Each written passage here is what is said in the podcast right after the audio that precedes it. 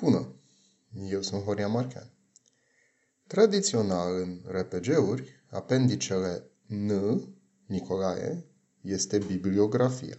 În Dungeon Master's Guide, pentru prima ediție a lui Advanced Dungeons and Dragons, AD&D, adică în 1979, Gary Gygax listează o serie de autori a căror operă a avut un efect asupra modului în care D&D a ajuns să fie publicat – Lista menționa niște nume precum Lovecraft, Howard, Lieber, Moorcock, evident, citiți Moorcock, Jack Vance, Roger Zelazny, sigur, Tolkien, uh, et al. Și lista asta a dispărut până în 2014, când a reapărut în cea de-a cincea ediție a lui AD&D, sau cum e cunoscut comercial D&D, sub forma apendicelor D și E. Primul este în Dungeon Master's Guide, apendicele D, și celălalt, apendicele E, e în Player's Handbook, PHB. Interesant cum în ediția 5 acest apendice D nu conține titluri de ficțiune, ci cărți despre cum să fii un DM mai bun. Și ăsta ar fi celebrul apendice N al RPG-urilor. Cu toate astea însă și RuneQuest a avut unul cu un an înainte, în mod uh, coincidental tot apendicele N. RuneQuest fiind uh, un alt RPG destul de diferit de Dungeons and Dragons ca premise și unul care mie mi este foarte drag. Ei bine, acest apendice N e foarte diferit de cel al lui D&D. Are o serie de opere de non-ficțiune care tratează echipamente militare din epoca bronzului, aia fiind uh, epoca pe care jocul o mimează, da?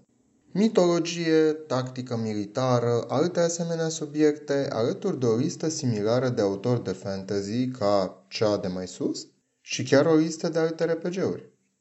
Bun. Acum, niciunul dintre aceste jocuri nu e mai bun decât celălalt. Sunt diferite și asta e foarte fain. Le-am pus aici în paralel nu pentru a le compara, ci pentru a evidenția modul în care influențele literare diferite au creat produse diferite. De ce întrebați? Pentru că RPG-urile sunt o formă de literatură. James Marisiuski, autorul blogului Grognardia, menționează același lucru, faptul că influențele literare diferite creează produse diferite. Citez, RuneQuest's Appendix N offers a fascinating contrast to Gygax's own. Both speak, I think, to the fundamentally literary origins of early RPGs, even as they reveal their authors' different literary preferences. Reading them side by side, one is immediately struck by the different cultures that produced each game, as anyone who has played them can attest. It's precisely those differences that enabled them to exist side by side, appearing as they did to different tastes, sensibilities and interests. Din nou, James Marisiuski pentru blogul Grognardia. Da, de ce toată polilogia asta atunci? Fiindcă există două probleme pe care vreau să le ating apropo de bibliografie și prezența sau absența ei. Ok, bibliografie e un termen mult prea simandicos, fiindcă nu doar cărți ne inspiră în ce privește RPG-urile, dar sună mai bine decât totalitatea inspirațiilor, deci așa o să-i zicem. Problema numărul 1. D&D nu a conținut bibliografie timp de 35 de ani. 35 de ani! Sigur, se poate foarte ușor argumenta în favoarea faptului că D&D a fost în sine o referință bibliografică pentru RPG-uri în ăștia 35 de ani și ar fi cinstit. D&D e atât de fundamental încât e fața fantasy-ului clasic. Cei care spun că D&D e generic omit faptul că D&D nu e în sine generic, ci că e atât de influent, atât de prezent în tot ce înseamnă fantasy, încât e ubicu. Și asta nu e un lucru rău. Dar problema, cred, zace în interiorul culturii care ne-a dat D&D-ul actual. În timp ce întoarcerea apendicelui N în ediția 5 sub forma menționată mai înainte, e, fără îndoială, o binecuvântare, Trebuie să recunosc că nu văd în ceea ce numim nerd culture-ul mainstream, care înconjoară D&D-ul actual, idei sau meme care să-și tragă seva din oamenii listați în apendicele N, cu excepția lui Tolkien și poate ocazionarea lui Lovecraft. Există în OSR, în mișcarea Old School Revival, o mai mare apropiere de aceste origini literare, dintre care Dungeon Crawl Classics, sau DCC, e cel mai fidel și vă invit să aruncați o privire pe el începând cu DCC. Diferența în ton și estetică e izbitoare și generează o scenă mult mai plină de viață și de tot felul de idei trăznite decât scena mainstream, cel puțin în opinia mea. DCC, Labyrinth Lord, Lamentations of the Flame Princess, care e foarte controversat din multe motive, uh, The Black Hack, mai ales a doua ediție a lui Black Hack, Swords and Wizardry, majoritatea jocurilor ăstora old school sunt fie gratis, fie foarte ieftine. Aruncați o privire. Ele stau la baza multor reguli pe care le-am adoptat în sistemul meu de D&D, care e un monstru Frankenstein alcătuit din bucăți de reguli, din mai multe jocuri legate unele de altele cu elastic, gumă de mestecat și o pisică, și care funcționează în ciuda tuturor situațiilor ridicole la care e supus. Sunt și chestii din D&D 5 acolo. În fine, jocurile astea, deci, sunt pline de idei faine. La un moment dat o să avem o discuție dacă v-ar interesa și despre RPG-urile din zona OSR-ului. Să revenim. Problema zace în modul în care, tematic, D&D își devorează propria coadă momentan, își ignoră propriile rădăcini, în opinia mea.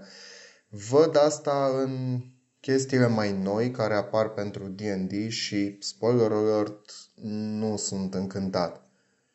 Soluția? Aruncați o privire pe literatura asta fundamentală și veniți cu ceva nou de acolo. O să vă vină idei. Promit. Bun. Acum că mi-am supărat majoritatea prietenilor și nevasta, problema numărul 2. RPG-urile nu sunt produse standardizate. Ce vreau să spun cu asta este că jocul nu se află în slipcase-ul ăla scump de Call of Cthulhu sau de D&D sau în cărticica printată și capsată manual al lui Mothership. Jocul nu se află pe blog sau pe character sheet, ci jocul plutește undeva deasupra mesei sau conexiunii la internet pentru aceia dintre dumneavoastră care joacă online și este alcătuit din interacțiunile jucătorilor între ei. Adică fiecare joc e altfel. Mitrasul dumneavoastră poate să varieze. Ce înseamnă asta pentru bibliografie? Păi, pentru fiecare joc, fiecare GM, fiecare Game Master, trebuie să facă o bibliografie. Ok, vrei să iei exemplul meu și să construiești de la zero un joc de D&D old school bazat pe epoca marilor descoperiri și glam metal? Trebuie să faci o bibliografie. Vrei să ții două aventuri de Warhammer Fantasy? Trebuie să faci o bibliografie. Ce ton le dai? Ce pacing? Vrei să spui o poveste istorică folosind GURPS? Da, tot bibliografie. Și asta se aplică și jucătorilor care nu sunt GM. Faci un personaj, da? Beton, ok. Acum, fă ceva cu el mai mult decât Ionel Platoșă, fighter de level 3 sau uh, uh elf cu arc. Strânge niște idei la un loc, nu multe, vreo 3-4, și pune-le în tot atâtea propoziții o să iasă un personaj mai închegat din punct de vedere literar, în pielea căruia e mai ușor să te pui. Sfatul meu este pentru tot ce faceți în RPG-uri, întrebați-vă care sunt influențele care stau la baza chestiei astea. Nu există originalitate și nu exista niciodată. Noi scriem acum cu idei luate de la cei care au scris înaintea noastră și ei de la cei care au scris înaintea lor și tot așa până la Blasco și Altamira, unde cineva a desenat scene de vânătoare pe peretele peșterii. Nu e nimic original și asta e ok. Ideile există separat de noi și Platon avea dreptate. Nu vă fie teamă să vă inspirați de oriunde, fără niciun fel de jenă, fiindcă sunteți cu toții creatori. Mă rog, în măsura în care ar fi frumos să ne și recunoaștem sursele. Dar e prea devreme să vorbim acum despre The Witcher. De exemplu, jumătate din bibliografia pentru lumea în care a avut loc jocul de D&D pe care am menționat anterior este un playlist de Spotify cu trupe ca Van Halen, Guns N' Roses, Poison, Rat, evident Motley Crue, da? Și cealaltă jumătate e orice documentar găsiți despre colonizarea Mării Caraibilor. Nu mă zic, îndrăzniți mai mult cu RPG-urile astea, fiindcă merită. Și vă va face jocurile mult mai bune. Vă mulțumesc pentru atenție.